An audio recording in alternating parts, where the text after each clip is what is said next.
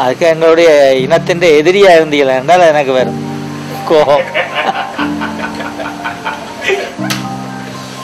அப்ப என்னுடைய கோபத்தை நீங்க பார்க்கலாம்.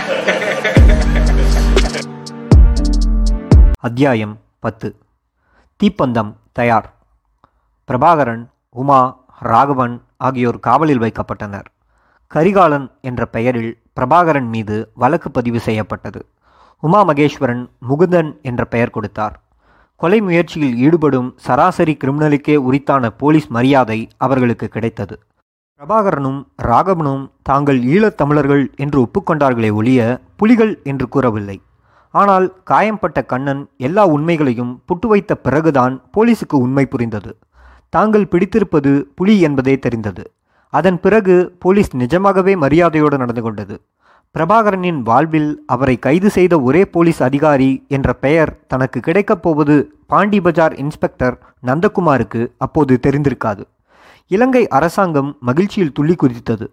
பிரபாகரனை பிடித்த தமிழக போலீசாருக்கு பத்து லட்சம் இலங்கை ரூபாய் பரிசு என ஜெயவர்த்தனே நிர்வாகம் அறிவித்தது. இதோ குற்றப்பட்டியல். பிரபாகரன் பதினெட்டு கொலைகள் மற்றும் இரண்டு வங்கிக் கொள்ளை. உமா ஒன்பது கொலை மற்றும் ஒரு வங்கிக் கொள்ளை. அவர்கள் இருவரையும் கொண்டு செல்ல ருத்ர ராஜசிங்கம் என்ற காவல் அதிகாரி இந்தியாவுக்கு விரைந்தார். சென்னையில் கைது செய்யப்பட்ட பிரபாகரனையும் உமாவையும் இலங்கைக்கு கொண்டு செல்ல இலங்கை போலீஸ் விரைந்தாலும் அவர்களை நாடு கடத்தாமல் தடுப்பதற்காக தந்தை செல்வாவின் மகனும் வழக்கறிஞருமான சந்திரஹாசன் சென்னையை அடைந்தார். தன் மகன் சிங்கள அரசாங்கத்தின் கையில் அகப்படக்கூடாது என்று திருவேங்கடம் வேலுப்பிள்ளை மன்றாடி கேட்டுக்கொண்டதற்கு இணங்க சந்திரகாசன் இந்த பயணத்தை மேற்கொண்டார். திமுக தலைவர் கருணாநிதியையும் சந்தித்தார். ஆனால் துரதிருஷ்டவசமாக கருணாநிதி அப்போது ஆட்சி பீடத்தில் இருக்கவில்லை. இருந்தாலும் இந்திரா காந்தியோடு வைத்திருந்த கூட்டணி தொடர்ந்த காரணத்தினால் டெல்லி மேலிடத்தில் பேசுவதாக அவர் உறுதி கூறினார். தமிழக முதலமைச்சர் எம்ஜிஆருக்கு இரு தீவிரவாதிகளின் கைது பற்றிய விவரம் உடனடியாக தெரிவிக்கப்பட்டது. உடனே போலீஸ் டிஐஜி மோகன்தாஸை அழைத்த எம்ஜிஆர் பசங்க விஷயத்தில் கொஞ்சம் பார்த்து போப்பா என்று கூறினார். அது போதாதா? இலங்கை அரசாங்கத்தின் பத்து லட்சம் ரூபாய் வெகுமானத்தை மறுத்த தமிழக போலீஸ் இருவரையும் ஒப்படைப்பது சாத்தியமில்லை என்று நாசுக்காக சொல்லியது. கைது செய்யப்பட்ட போது பிரபாகரனும் வேறு சில முக்கியமான விடுதலை புலிகளின் அமைப்பாளர்களும் சென்னையில் இருந்த போதிலும் இயக்கத்தின் புதிய உறுப்பினர்களுக்கு மதுரையில் ஆயுத பயிற்சி முகாம் நடந்து கொண்டிருந்தது. செய்தி கேள்விப்பட்ட கிட்டு பொன்னம்மான் புலேந்திரன் முதலியோர் உடனடியாக சென்னைக்கு விரைந்தனர். அப்படி வந்தவர்களும் பண்டிதரும் சேர்ந்து சென்னையில் மிக உயரமான எல்ஐசி கட்டிடத்தில் பதினான்காவது மாடியின் உச்சியில் இருந்து குதித்து தற்கொலை செய்வது என்று திட்டம் போட்டனர். இதை அறிந்த பேபி சுப்பிரமணியம் கோபத்தில் கத்தியே விட்டார். இந்த மாதிரி கிறுக்குத்தனமான யோசனையெல்லாம் விட்டுவிடுங்கள். பிரபாகரனை மீட்க வேண்டியது என்னுடைய பொறுப்பு என்று அவர்களிடத்தில் அழுத்தம் திருத்தமாக சொல்லிவிட்டு பல நெடுமாறனை சந்திக்கச் சென்றார். பல நெடுமாறன் பிரபாகரனை சந்தித்தார். போன வருடம் நான் யாழ்ப்பாணம் வந்தபோது சில இளைஞர்களுடன் என்னை வந்து பார்த்தவர்களில் நீயும் ஒருவன் அல்லவா? என்று கம்பிக்கு பின்னால் இருந்த பிரபாகரனை நெடுமாறன் கேட்டார். ஆமாம் என்று பதில் வந்தது. பிரபாகரனை மீட்பதற்கு தன்னால் இயன்றதை செய்வதாக உறுதி கூறி செல்வதற்கு முன் எதற்காக உங்களுக்குள்ளேயே சண்டையிட்டுக் கொள்கிறீர்கள்? ஒற்றுமையாக இருக்க முடியாதா? உங்கள் சண்டை உங்களுக்கு ஆதரவு திரட்டுபவர்களுக்கு தர்ம சங்கடத்தை கொடுக்கிறது என்று கண்டிக்கவும் தவறவில்லை. சென்னையில் அனைத்து கட்சி கூட்டத்துக்கு நெடுமாறன் ஏற்பாடு செய்தார். கைதான போராளிகளையும் நாடு கடத்தக்கூடாது என்று அந்த கூட்டத்தில் தீர்மானம் நிறைவேற்றப்பட்டது. ஜெயபர்த்தனை மீது இந்திரா காந்திக்கு ஏற்கனவே ஒரு சந்தேகம்.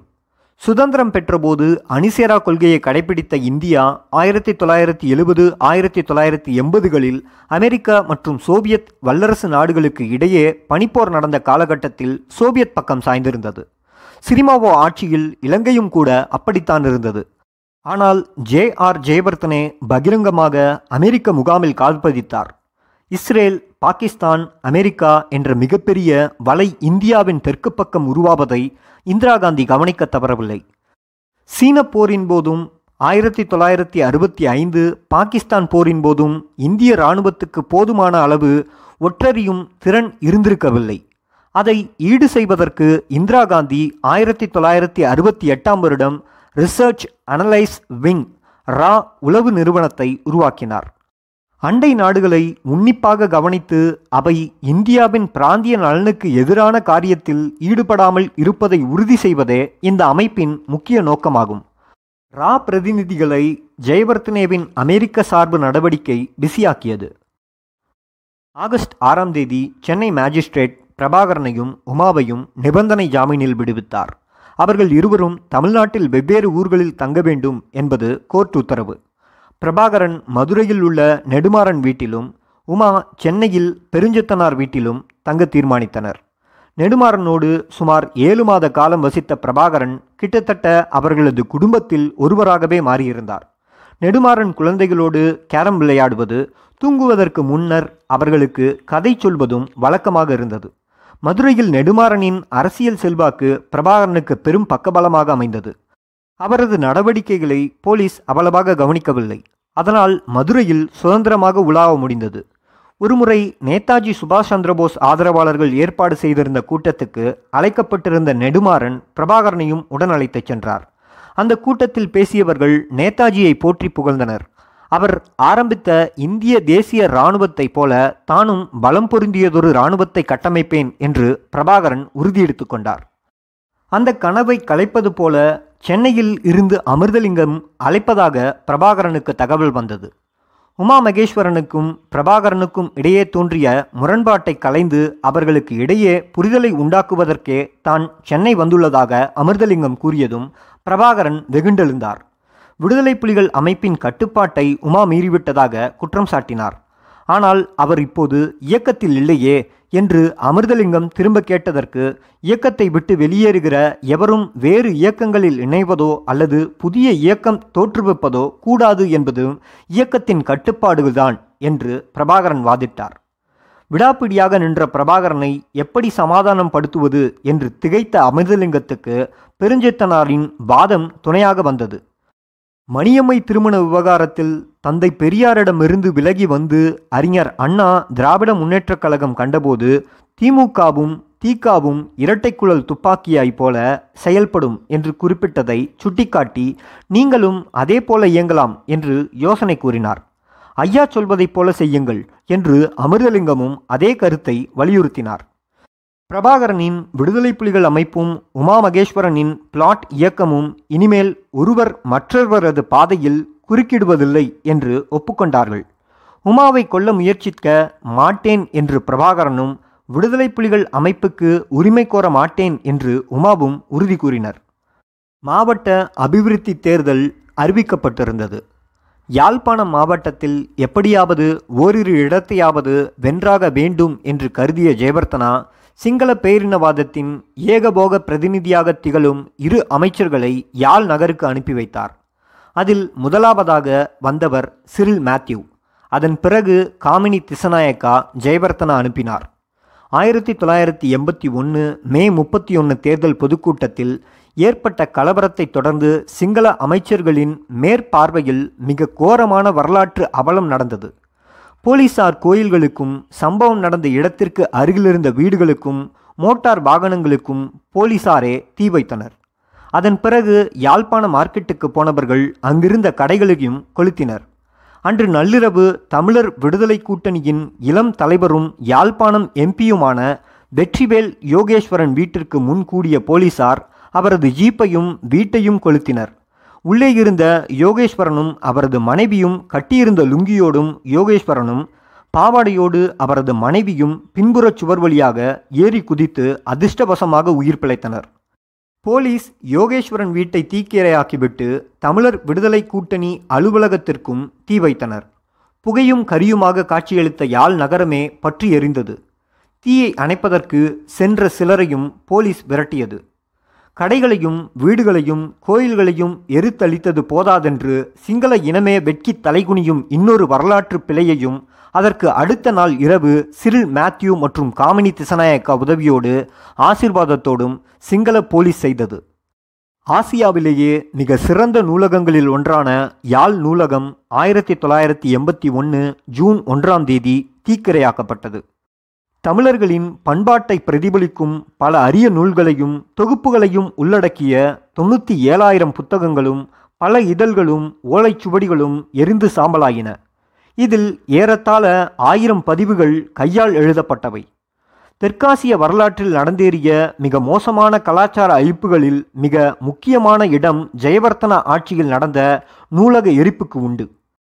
பனிரெண்டாம் நூற்றாண்டில் அந்நிய படையெடுப்பின் போது எரிக்கப்பட்ட நாலாந்தா பல்கலைக்கழகம் ஆயிரத்தி அறுநூற்றி பத்தொன்பதாம் வருடம் தமிழகத்தில் போர்ச்சுகீசியர்களால் எரிக்கப்பட்ட சரஸ்வதி மகால் ஆகியவற்றின் போது சாம்பலான கலாச்சார வரலாற்று பதிவுகளுக்கு இணையான சான்றுகளை சிங்கள இனவாதிகள் காட்டுமிராண்டித்தனமான செயல் ஒழித்தது. இரண்டாம் உலகப்போர் உச்சத்தில் இருந்தபோது பிரிட்டன் மீது ஜெர்மன் விமானங்கள் சரமாரியாக குண்டுமலை பொழிந்தன. இருப்பினும் கேம்பிரிட்ஜ் மற்றும் ஆக்ஸ்போர்ட் பல்கலைக்கழகத்தை மட்டும் சேதப்படுத்த வேண்டாமென இனவரி பிடித்தவராக உலகமே காரி துப்பும் ஹிட்லர் தன் படையினருக்கு சொல்லியிருந்தார். அப்படி இருக்கும்போது சிறில் மேத்யூவும் காமினி திசநாயக்காவும் தன் படையினரை ஏவிவிட்டது. இந்த சம்பவம் நடந்த பத்து நாட்களுக்கு பிறகு அமிர்தலிங்கம் நாடாளுமன்றத்தில் முழங்கியது போல இரண்டாயிரம் ஆண்டுகளுக்கு முன்னர் வாழ்ந்த ஆதிவாசிகளே கூச்சப்படும் அளவிற்கு கேவலமானது இந்த செயல். இருபதாம் நூற்றாண்டின் மிக கேவலமான கலாச்சார அழிப்புகளில் ஒன்றாக மேற்குலகில் பேசப்படும் ஆயிரத்தி தொள்ளாயிரத்தி முப்பத்தி மூன்றாம் ஆண்டு ஹிட்லர் நிர்வாகம் நிகழ்த்திய நூல் எரிப்பு வைபவமாகும். அப்போது கூட வெறும் இருபதாயிரம் நூல்களே எரிக்கப்பட்டன. ஆனால் சிங்கள இனவாதிகள் ஹிட்லர் அளித்ததை காட்டிலும் ஐந்து மடங்கு அதிக நூல்களை எரித்தனர். இதில் குறிப்பிட்டு சொல்ல வேண்டியது ஆயிரத்தி தொள்ளாயிரத்தி எண்பத்தி ஒன்று ஜூன் முதல் நாள் யாழ் நூலகத்தை எரித்தது தற்செயலாக நடந்த விபத்து அல்ல. அது திட்டமிட்டு செய்யப்பட்ட பாதகம் என்பதே ஆகும். ஏனென்றால் சிங்களர்களின் நூல் எரிப்பு அந்த ஒரு ராத்திரி மட்டும் நிகழ்ந்த ஒற்றை சம்பவம் அல்ல. அன்றைய தினம் திருவள்ளுவர் ஔவையார் சைவ சித்தாந்தத்தின் மறுமலர்ச்சிக்கு வித்திட்ட ஆறுமுக நாவலர் ஆகியோரது சிலைகள் சிரச்சேதம் செய்யப்பட்டன. ஆயிரத்தி தொள்ளாயிரத்தி எண்பத்தி நாலாம் வருடம் பருத்தித்துறை ஹார்ட்லி பல்கலைக்கழகத்தின் ஆறாயிரத்தி அறுநூற்றி தொண்ணூறு புத்தகங்கள் இராணுவத்தினரால் எரிக்கப்பட்டன. அந்த வருடம் வல்வெட்டித்துறை நூலகமும் தீக்கிரையாக்கப்பட்டது. நூலகம் கல்வி நிறுவனங்களில் உள்ளதை மட்டுமல்லாது தனிநபர் சேகரிப்புகளையும் அவர்கள் விட்டு வைக்கவில்லை. ஆயிரத்தி தொள்ளாயிரத்தி எழுபத்தி ஏழில் ஈழவேந்தனின் பிரத்யேகமான நூல் சேகரிப்பும் ஆயிரத்தி தொள்ளாயிரத்தி எண்பத்தி மூணில் சிவசிதம்பரத்தின் புத்தக குவியலும் சிங்கள வெறிக்கு இரையானது. இவர்களாவது செல்வாக்கு மிக்க அரசியல் தலைவர்கள். ஆனால் அப்பாவி தமிழறிஞர்களும் சேகரிப்புகளும் அழிப்புக்கு ஆளாயின. ஆயிரத்தி தொள்ளாயிரத்தி எழுபத்தி நாலாம் வருடம் உலக தமிழாராய்ச்சி மாநாட்டில் உயிர் பலியான சமயத்தில் ஏற்பட்டதை காட்டிலும் ஆழமான காயத்தை தமிழ் மக்களுக்கு ஏற்படுத்திய கோரச் சம்பவமாக இது அமைந்தது. நூலகம் எரிந்து சாம்பலாவதை இயலாமையோடும் வேதனையோடும் கொப்பளிக்கும் கோபத்தோடும் பல தமிழர்கள் பார்த்தபடியே நின்றனர். அவர்களில் வேலுப்பிள்ளை பிரபாகரனும் ஒருவர். கலாச்சார பேரழிப்பு என்று அவரது வாய் அனிச்சையாக முனிமுடித்தது செப்டம்பர் இருபத்தி ஒம்பது ஆயிரத்தி தொள்ளாயிரத்தி எண்பத்தி ரெண்டு தேர்தல் பிரச்சாரத்துக்காக ஜெயபிரதனே யாழ்ப்பாணம் வந்தார். அவருக்கு வரவேற்பு கொடுப்பதற்காக செல்லக்கிளி தலைமையில் புலிகள் ஒரு திட்டத்தை வைத்திருந்தனர். கடற்படை வீரர்கள் செல்லும் ஜீப்புக்கு கன்னிவெடி வைக்கும் செயலில் டைமிங் தவறியதால் அந்த திட்டம் தோல்வியில் முடிந்தது. தவிரவும் ஜே ஆர் ஜெயவர்த்தனே இரண்டாவது முறையாக இலங்கையின் அதிபரானார். அதிபர் தேர்தலுக்கு ஒரு வாரம் கழித்து அக்டோபர் இருபத்தி ஏழாம் தேதி இரண்டு மாடி கட்டிடங்கள் அமைந்திருந்த சாபகச்சேரி போலீஸ் ஸ்டேஷனை சீலன் தலைமையிலான விடுதலை புலிகள் தாக்கினர். மினி பஸ்ஸில் வந்த சங்கர் புலேந்திரன் ரகு மாத்தையா சந்தோஷம் உள்ளிட்ட எட்டு பேர் அந்த ஆபரேஷனில் ஈடுபட்டனர். சுமார் பதினைந்து நிமிடம் நடந்த துப்பாக்கிச் சண்டையின் முடிவில் ஏராளமான போலீஸ் ஆயுதங்களை புலிகள் கைப்பற்றினர். ஆனால் போலீஸ் கான்ஸ்டபிள் சுட்டதில் ஒரு குண்டு புலேந்திரனின் தோள்களிலும் இன்னொரு குண்டு ரகுவின் வலது கரத்தையும் காயப்படுத்தியது. மூன்றாவதாக ஒரு குண்டு சீலனின் முழங்காலை பதம் பார்த்தது. பலமாக காயமடைந்த சீலனை அவரது சகாக்கள் தூக்கிச் சென்று மினி பஸ்ஸில் ஏற்றினர். யாழ் பல்கலைக்கழக விரிவுரையாளர் நித்யானந்தனும் அவரது மனைவி நிர்மலாவுக்கும் சீலனுக்கு அடைக்கலம் அளிக்க முன்வந்தனர். அங்கே கிட்டத்தட்ட இரண்டு வாரம் தங்கி ஓய்வெடுத்த சீலன் மருத்துவ சிகிச்சை எடுப்பதற்காக படகு மூலம் தமிழ்நாட்டுக்கு தப்பினார். சீலனுக்கு துணையாக படகில் சென்றவர்களில் சங்கரும் ஒருவர். நவம்பர் இருபதாம் தேதி நிர்மலாக்கா ஆர்மி ஜீப் வருது என்று கத்திக்கொண்டே ரஜினி என்பவர் ஓடி வந்தார். உள்ளே இருப்பது யாரென்று அவருக்கு தெரியும். தான் பாதுகாப்பாக தமிழகம் சென்று சேர்ந்துவிட்ட செய்தியையும் இரண்டு வாரம் தங்க இடம் கொடுத்து உபசரித்ததற்கு நன்றியையும் சங்கர் மூலமாக சொல்லி அனுப்பியிருந்தார் சீலன். அதை சொல்ல வந்த சங்கரை அன்றைக்கு கோழிக்கறி சமைத்து நிர்மலா உபசரித்து கொண்டிருந்த வேளையில் அவர்கள் வீட்டை இராணுவம் நெருங்கியது. ரஜினியின் எச்சரிக்கையை கேட்ட சங்கர் பின்புறம் கதவு வழியாக தப்பி ஓட முயன்றபோது இராணுவத்தினர் சுட்ட குண்டு ஒன்று வயிற்றில் பாய்ந்தது. காயம்பட்ட வயிற்றை கையில் பிடித்துக்கொண்டே மூன்று கிலோமீட்டருக்கு ஓடிய சங்கர் பாதுகாப்பான இடத்தில் தங்கியிருந்த தன் கூட்டாளியிடம் துப்பாக்கியை ஒப்படைத்த பிறகு மூர்ச்சையானார் இறந்தார். எதிரியின் கையில் சிக்கிக்கொள்ளக்கூடாது என்பது ஒரு பக்கம் இருந்தாலும் இறக்கும்போது கூட ஆயுதத்தை எதிரியிடம் இழக்கக்கூடாது என்பது முக்கியமான புலிகள் மந்திரம். சற்றும் தாமதிக்காத மற்ற தோழர்கள் சங்கரை படகில் தூக்கி போட்டுக்கொண்டு தமிழகத்தின் கோடியாக்கரையில் இறங்கினர். அங்கிருந்து மதுரையில் உள்ள தனியார் மருத்துவமனைக்கு கொண்டு சென்று சேர்த்தனர். உயிர் பிழைப்பது மிகவும் சிரமம் என்று சொல்லப்பட்டது. தகவல் அறிந்த பிரபாகரன் பயிற்சி முகாமிலிருந்து நேராக மருத்துவமனைக்கு வந்தார். சங்கரை மடியில் கிடத்தி தலைமுடியை கோதினார். கண் கலங்கியிருந்தது. சங்கரின் உதடு தம்பி தம்பி தம்பி என்று முணுமுணுத்தது. எல்லோருக்குமே பிரபாகரன் தம்பிதான். ஷங்கருக்கு பிரபாகரனை காட்டிலும் ஆறு வயது குறைவு என்பது கவனிக்கத்தக்கது. பிரபாகரன் கன்னத்தில் கண்ணீர் உருண்டோடியது. ஷங்கரின் உயிர்த்தி மெல்ல மெல்ல அணைந்தது. இருபத்தி ரெண்டு வயது.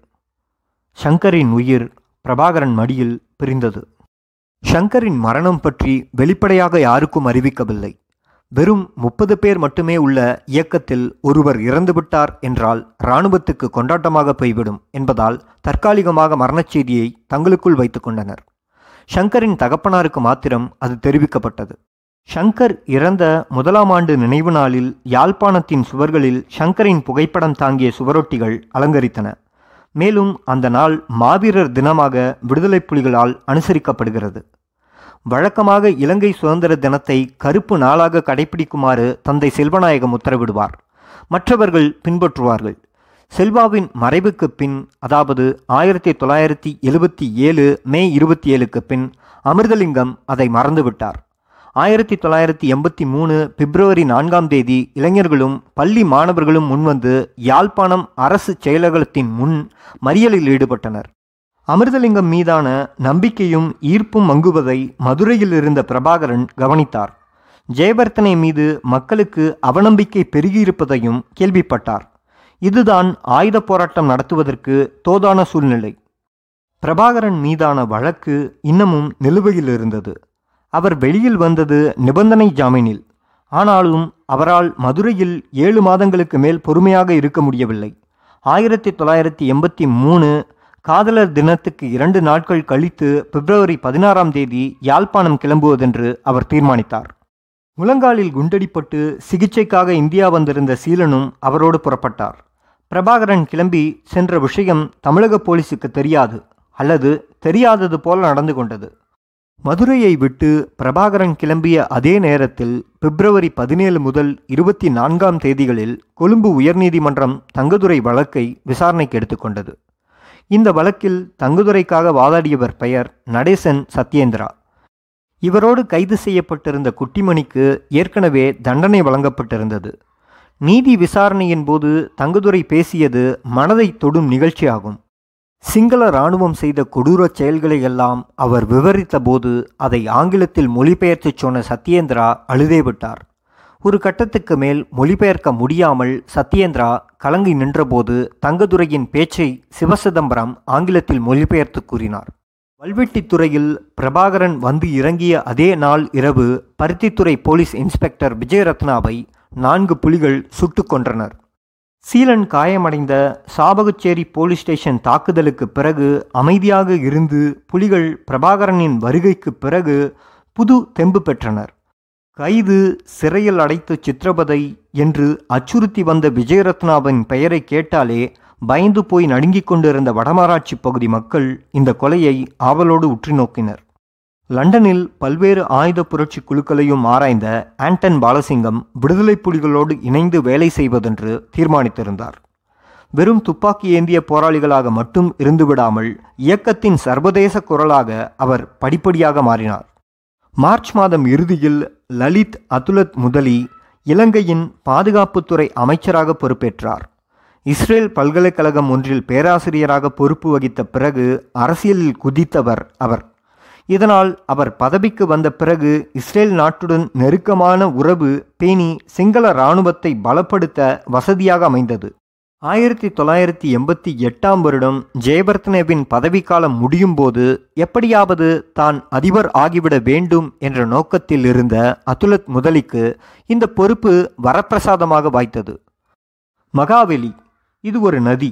இந்த நதிக்கரையோரம் குடியிருப்பு பகுதிகளை அமைக்கும் திட்டம் ஒன்று அப்போது இருந்தது. மற்றும் நிலத்துறை அமைச்சர் காமினி திசநாயக்கா தமிழர் பாரம்பரிய பகுதிகளில் சிங்களர்களை பெரும் எண்ணிக்கையில் குடியமர்த்தி ஜெயவர்த்தனேவின் நன்மதிப்பையும் நெருக்கத்தையும் சம்பாதித்து வைத்திருந்தார். எப்படியாவது புலிகளை ஒடுக்கிவிட்டால் தானும் அவருக்கு நெருக்கமாகி விடலாம் அதிபர் வாய்ப்பை பெற்றுவிடலாம் என்று அவர் கணக்கு போட்டார். அத்துலட் முதலி பாதுகாப்பு அமைச்சர் ஆனவுடன் யாழ்ப்பாணத்தில் தேசிய பாதுகாப்பு மாநாட்டை கூட்டினார்.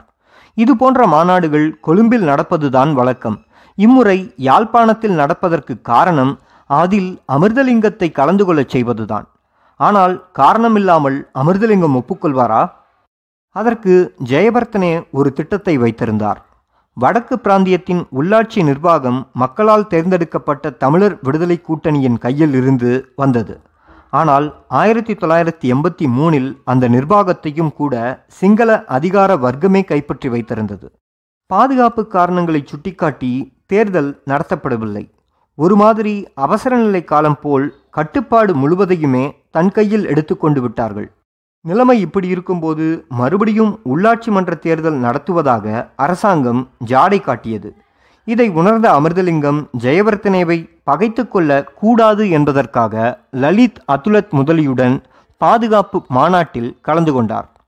கூட்டம் நடக்கவிருந்த யாழ்ப்பாணம் அரசு செயலகத்தில் கூட்டம் நடப்பதற்கு சில மணி நேரம் முன்னர் வெடிகுண்டு வெடித்தது. அது விடுதலை புலிகளின் கைங்கரியம் என்பது சொல்லித்தான் தெரிய வேண்டும் என்பதில்லை. அரசியல் சந்தர்ப்பவாதிகள் உதவியோடு நடக்கும் அரச பயங்கரவாதம் ஆயுத புரட்சியை ஒடுக்க முடியாது. அதை எடுத்துக்காட்டத்தான் இந்த குண்டுவெடிப்பு என புலிகள் வெளியிட்ட அறிக்கை கூறியது. பிரபாகரனையும் மற்ற போராளி குழுக்களையும் பொறுத்தவரை அமிர்தலிங்கம் முழுமையான அரசியல் சந்தர்ப்பவாதியாகிவிட்டார். ஏற்கனவே மாவட்ட அபிவிருத்தி சபை தேர்தலில் போட்டியிட்டு வென்றதன் மூலம் தனிநாட்டு கோரிக்கையை மறந்துவிட்டிருந்த தமிழர் விடுதலை கூட்டணியின் செல்வாக்கு அதிபர் தேர்தலில் போட்டியிடாமல் ஜெயவர்த்தனே வெற்றி பெற உதவியதன் மூலம் மக்கள் மத்தியில் வெகுவாக சரிந்திருந்தது. தமிழர் விடுதலை கூட்டணி சார்பில் ஆயிரத்தி தொள்ளாயிரத்தி எண்பத்தி ரெண்டு அதிபர் தேர்தலில் அமிர்தலிங்கம் யாரையும் நிறுத்தவில்லை. ஜெயவர்த்தனேவிற்கும் அவருக்கும் இது தொடர்பாக ரகசிய உடன்பாடு இருந்திருக்க வேண்டும் என்ற சந்தேகம் எழுந்தது. இந்த பின்னணியில் மே பதினெட்டாம் தேதி நடக்கவிருந்த உள்ளாட்சி தேர்தலில் போட்டியிடுவதென்று அமிர்தலிங்கம் தலைமையில் கூடிய கட்சி முடிவெடுத்தது. தேர்தலை புறக்கணிக்குமாறு போராளி குழுக்கள் குறிப்பாக பிரபாகரனின் விடுதலை புலிகள் விடுத்த அழைப்பை மக்கள் நம்பக்கம் என்று கட்சி கூட்டத்தில் கூறிய அமிர்தலிங்கம் ஏற்கவில்லை.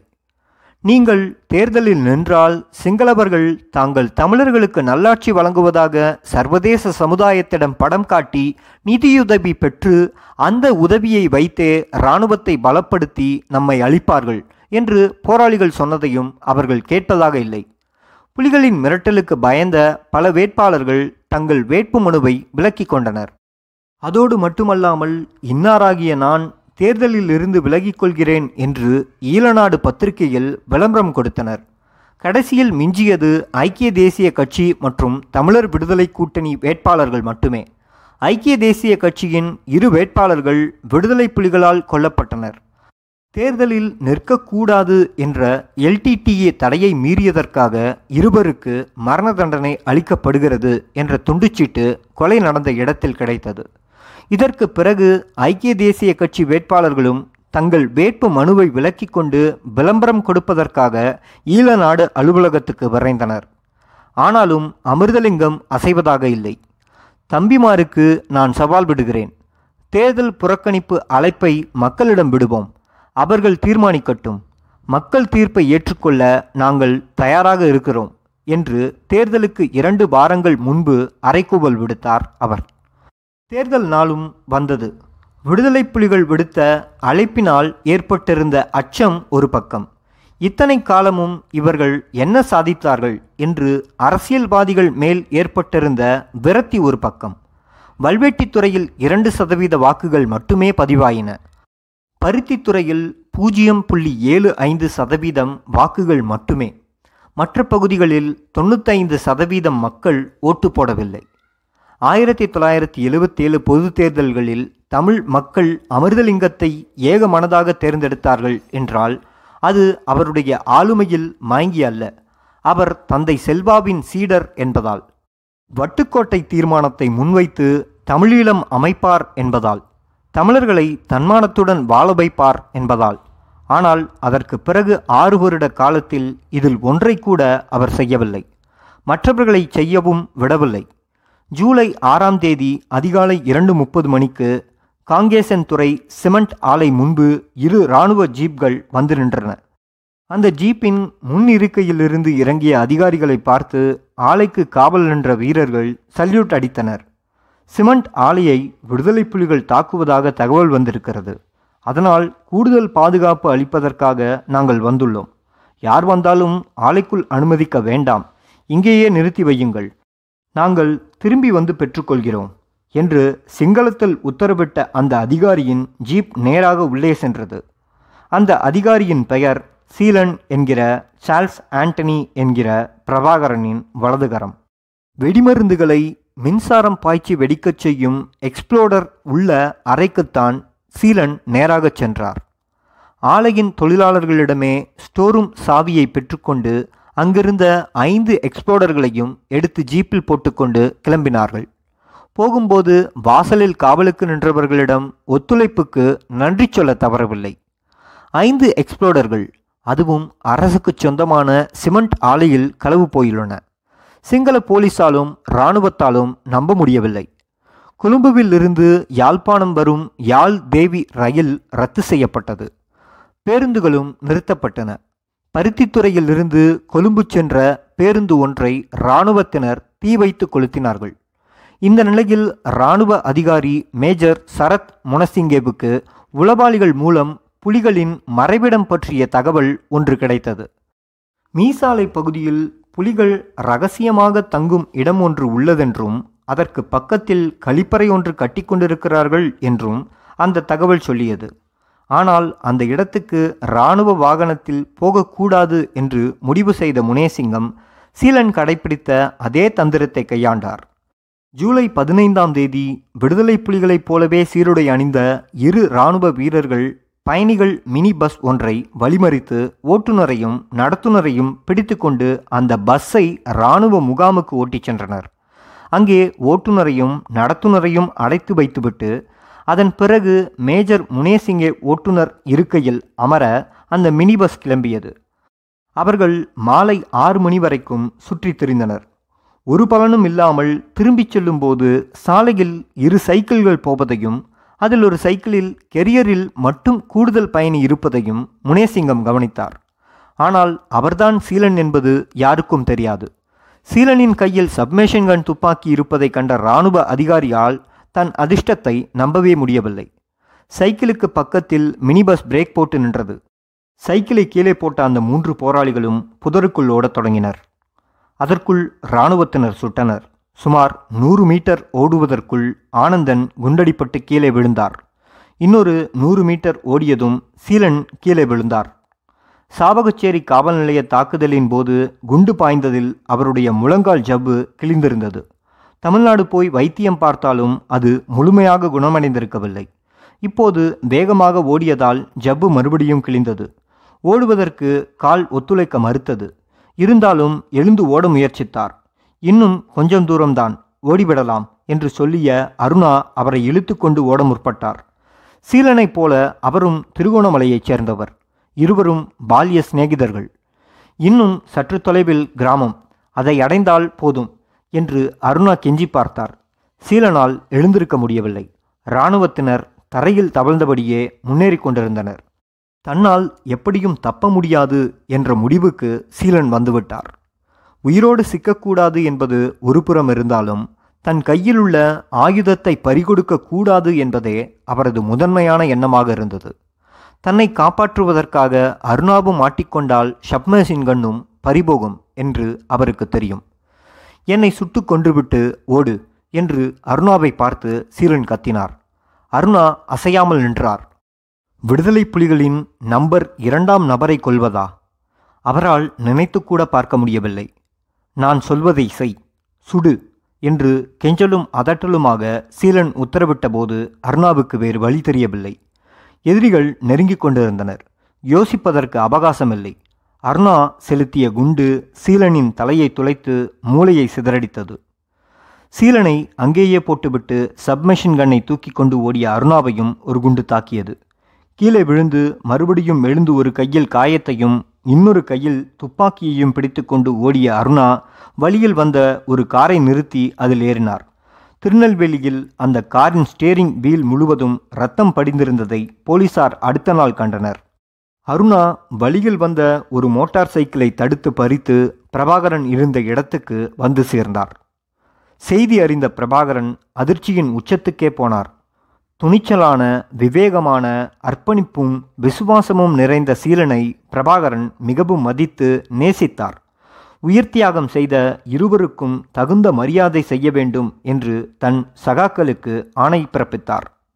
ஆனந்தன் மற்றும் சீலன் புகைப்படம் தாங்கிய சுவரொட்டிகள் வடகிழக்கு மாகாணங்கள் எங்கும் ஒட்டப்பட்டன.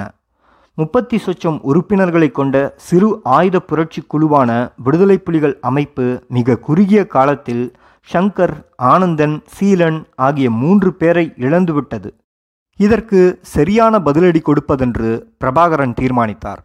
இரண்டு முறை நிலக்கண்ணி வெடி முயற்சி தோல்வியில் முடிந்தாலும் இந்த முறை சரியாக முடிக்கலாம். என்று செல்லக்கிளி தெம்பாக பேசினார். யாழ்ப்பாணத்தையும் அதன் புறநகர் பகுதிகளையும் ரோந்து வரும் இராணுவ ஜீப்பை தகர்ப்பது என்று முடிவானது. அதற்கு தேதியும் குறிக்கப்பட்டது.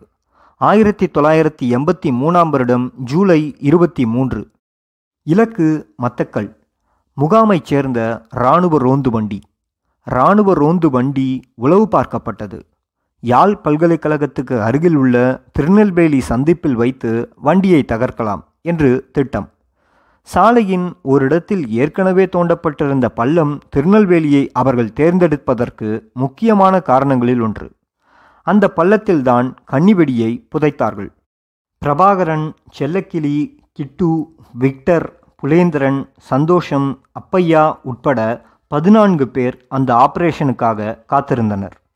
இராணுவ வாகனத்தின் ஹெட்லைட்டை பார்த்ததும் அவர்களுக்கு லேசான பதற்றம். காங்கேசன்துறை சிமெண்ட் ஆலையிலிருந்து சீலன் கடத்தி வந்த எக்ஸ்ப்ளோடர்களில் ஒன்றை செல்லக்கிளி இறுக்கமாக பிடித்திருந்தார். இராணுவ ஜீப் முன்வர அதைத் தொடர்ந்து இராணுவ லாரி வந்தது. செல்லக்கிளி சுவிட்சை அமுக்கியதும் அதிலிருந்து பாய்ந்த மின்சாரம் கம்பி வழியாக சென்று சாலையில் புதைத்து வைத்திருந்த இரண்டு கன்னிவெடிகளையும் ஒரு சேர வெடிக்கச் செய்தது. முதல் வெடியில் சிக்கிய ஜீப் தென்னை மரம் உயரம் தூக்கி வீசப்பட்டது. இரண்டாவது வெடி லாரியை தவறவிட்டது. அதாவது வந்து சேர்வதற்கு சில மீட்டர் முன்பாகவே அது வெடித்துவிட்டது. சாலையின் இரண்டு பக்கமும் பதுங்கியிருந்த பிரபாகரனும் அவரது சகாக்களும் லாரியில் இருந்த இராணுவ வீரர்களை நோக்கி சுட்டனர். அதிலிருந்த பெரும்பாலானவர்கள் கொல்லப்பட்டனர். இராணுவத்தினர் கொண்டு வந்திருந்த ஆயுதங்களை ஏற்றிக்கொண்டு தூரத்தில் நிறுத்தி வைத்திருந்த மினி பஸ்ஸை நோக்கி பெருமிதத்துடன் பிரபாகரனும் இயக்கத்தினரும் நடக்கும்போது செல்லக்கிளியை காணவில்லை. இத்தனைக்கும் அவர் சாலையில் நின்று துப்பாக்கிச் சண்டை போடவில்லை. சாலைக்கு அருகிலிருந்த கட்டிடம் ஒன்றுக்குள் இருந்து எக்ஸ்ப்ளோடரை இயக்கினார்.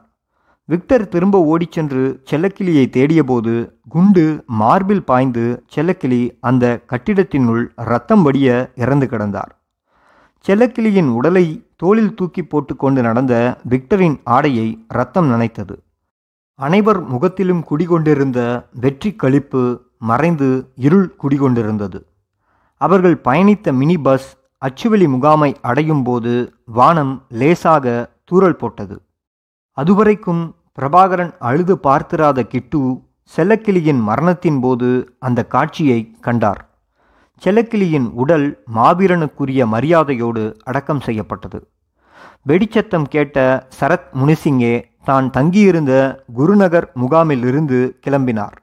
சம்பவ இடத்தில் பதிமூன்று உயிரற்ற சிங்கள இராணுவத்தினரின் உடல்களை கண்டபோது நிலைகுலைந்து போனார் அவர். அதற்கு அடுத்த நாள் ஜூலை இருபத்தி நான்கு ஆயிரத்தி தொள்ளாயிரத்தி எண்பத்தி மூணு இலங்கை இனப்பிரச்சனையின் புதிய சகாப்தமாக விடிந்தது. கிட்டத்தட்ட இரண்டு தலைமுறைக்கும் மேலாக தமிழ் மக்களின் தலையெழுத்தை மாற்றி எழுதப்போகும் நாளாகவும் அது அமைந்தது. அத்தியாயம் முற்று.